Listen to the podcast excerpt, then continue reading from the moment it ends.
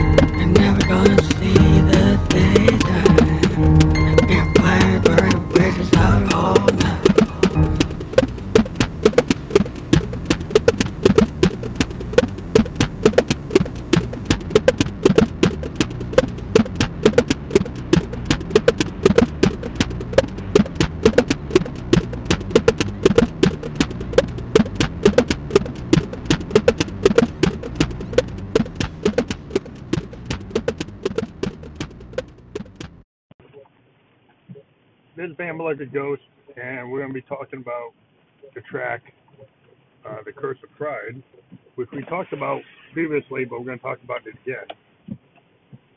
Because, um, you know, I just felt like it.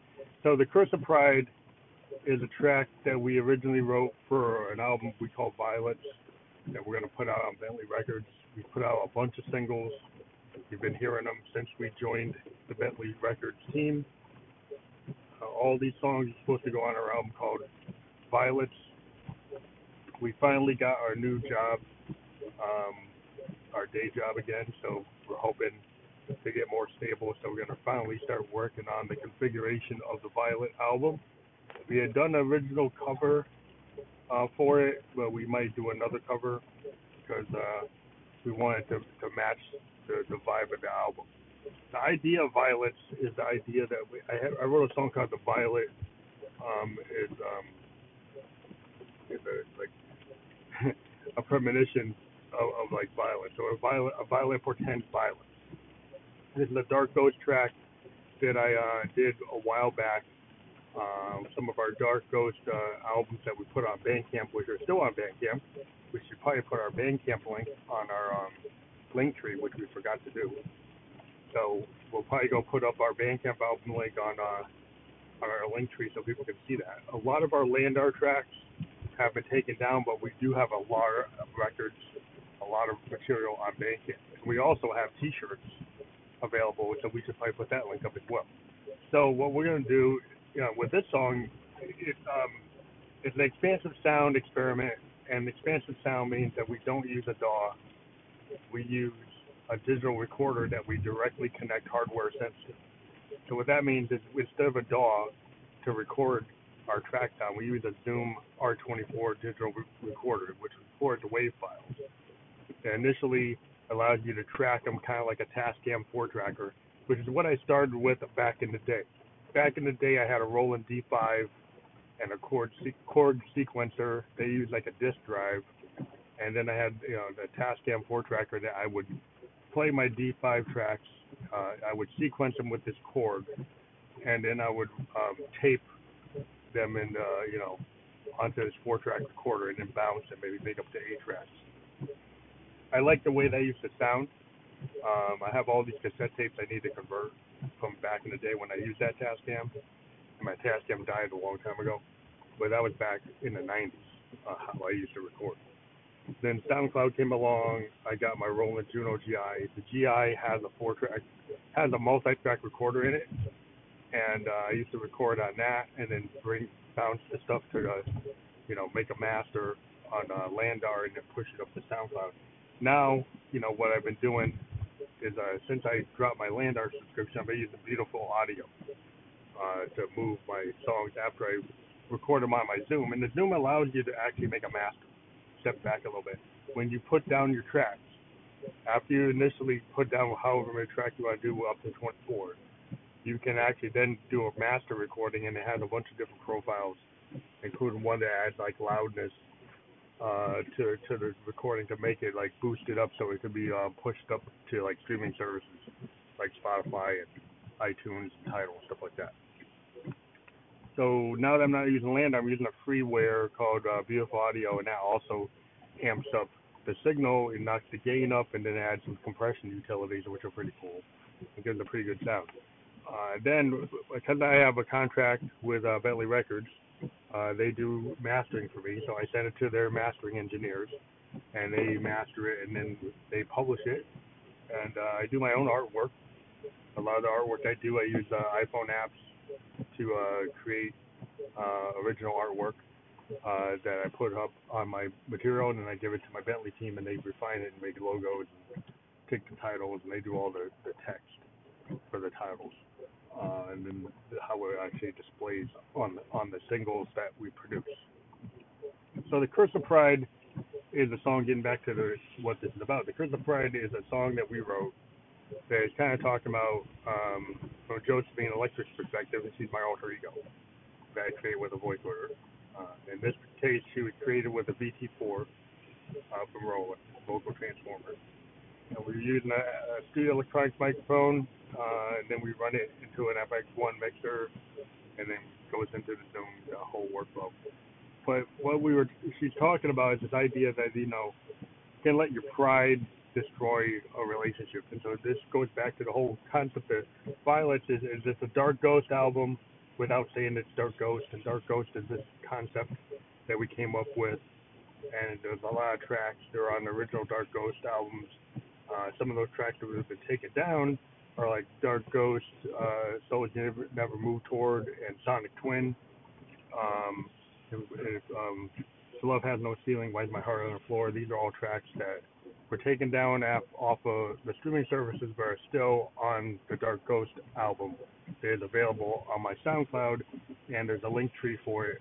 On uh, if you go into the link tree for this episode, uh, you'll see there's a Dark Ghost link, and that has the Dark Ghost album that we were going to put out, uh, but we didn't end up doing. We are going to do a vinyl on Digger's Factory, but we didn't get enough orders for it, so it still exists on SoundCloud as an album. Eventually, we want to put this album out physically, but right now we're not in a place to do it. So, just in terms of the content, you know, like Electric is talking about a failed relationship and the fact that her pride basically made her, you know, dump the relationship. The, the, the curse of pride is that, you know, sometimes you hide things. She says you got a lot to hide on the inside. Is one of the lyrics, and it's the idea that you know she's everybody wears a mask. Well, most people do. They don't tell the truth, and you know it's the whole idea like you're in a, a relationship. You, sometimes maybe you're scared of telling the truth. If you tell somebody exactly how you feel, you're scared they're going to run away. But then again, if you don't tell them how they feel, they might run away anyway. And if you tell somebody that just wants to be a friend that you want more, then they're they're probably going to move away. And so, you know, we felt, you know, because Josephine and I are the same person, but we had this like situation where we were really feeling the vibe with this person, um, but we were scared they really didn't feel that way, and we knew they really didn't. But you know, it was just something we kind of indulged in this whole idea of of, of being very uh, drawn toward this person. We wrote tons of material, uh, uh, you know, feeling toward this person, and knowing it really wasn't going to work. And it kind of became the whole idea like the dark ghost is so you should move toward. And it's probably the darker part of your own personality. You look in the in the mirror, and we kind of talked about how dark ghost can be talking about the dark part of your personality, the, the other like the Jekyll Hyde part, the part that, that you shouldn't move toward and that that will end up making you fail and making you not be successful when you have issues in your relationship. So the Curse of Pride is just a continuation to that, but it's got this piano vibe, you know, because it is done on the Juno grand piano, which we like a lot. We know there's a lot of other pianos. That's the only one we got besides our Casio. Um, we got different, a lot of different piano tones in our Juno GI, and we tend to use maybe like four or five of them all the time. But um, we really like the vibe of that song. And what was unique about it um, is, is that we actually are using a drummer from another mother, a DFAM, and we've got to kind of run in on this weird beat. But we also um, are using the Arturia MiniBrute 2S, which actually can act like a DrumBrute in some ways. when you use um, the, the, the, ability for it to kind of create a looping um, sound in, in, in the, one of the envelope generators. It allows you to do some looping that creates very percussive sounds. And when you play with it with the two oscillators and uh, some of the, the, the envelope settings and you run it through the um, modulation matrix, you can get some very unique things. So we had this kind of really kind of scattered, you know, rolling drum beat, uh, you know, you know, strange modulation. But we we we we liked the way it felt. It's kind of like it was just like jittering along, and it had this kind of really dynamic sound. And we we used that, and it's maybe not exactly perfect, but that's kind of part part of the point with expansive sound. Is sometimes we you do something, you're not exactly going to be um, tone perfect, pitch perfect, or rhythm perfect. But part of the idea in music sometimes, you know, if you're doing jazz or doing a jam band, you're not looking for your DAW to tell you exactly what key to be in. You you kind of play what you feel. You're not looking for your DAW to correct the timing uh, and and go and fix it because that's not you know the quantizing. We're not going to go and quantize everything. We're going to kind of play it loose. And this song kind of represents the idea of expansive sound that you're not going to try to overcorrect for quantizing or pitch or anything. You're just going to let it be what it is. It's a sound painting. It's a it's its own um, you know its own element. It's its own experience, and that's what this song is. Like I said, you click our link tree um, to help us out. Uh, to you know, check out all the material we have out there. We've got all of our links to YouTube. We're going to add our Bandcamp links, which we forgot to do. And um, right now, we don't have sponsors on Anchor right now because all our sponsorships have ended. They're getting ready to give us some new sponsors. So we would be appreciative if folks uh, check out that we um, we do have one supporter from CIN Pals. So CIN Pals is a different type of uh, um, social network where you get verified and you have to pay to be verified. You get a background check, and then people are able to get together. If you're a foodie or you're you're out there uh, into comic books, or you want to go to movies, or you want to hang out with people that got like like-minded ideas, you can create a group. All the people can be ba- verified, background checked. You do have to pay for it, but your information is not sold. Uh, they're not tracked on the net like some of the other sites. So check out cinpals.com. It's, it's a cool site. They're a big uh, supporter of the podcast for a while. So we, we check them out. They're really cool. We're gonna push that again. We're gonna push some of their um their uh, stuff. So we we're gonna probably push it on our Instagram again. But we want people to check it out because it would really be. Um, I think it's a, it's a, it's an option when you're going out there. You want to you want to have uh, you want to meet people, but you want to be secure. You don't want to be like uh, caught off guard.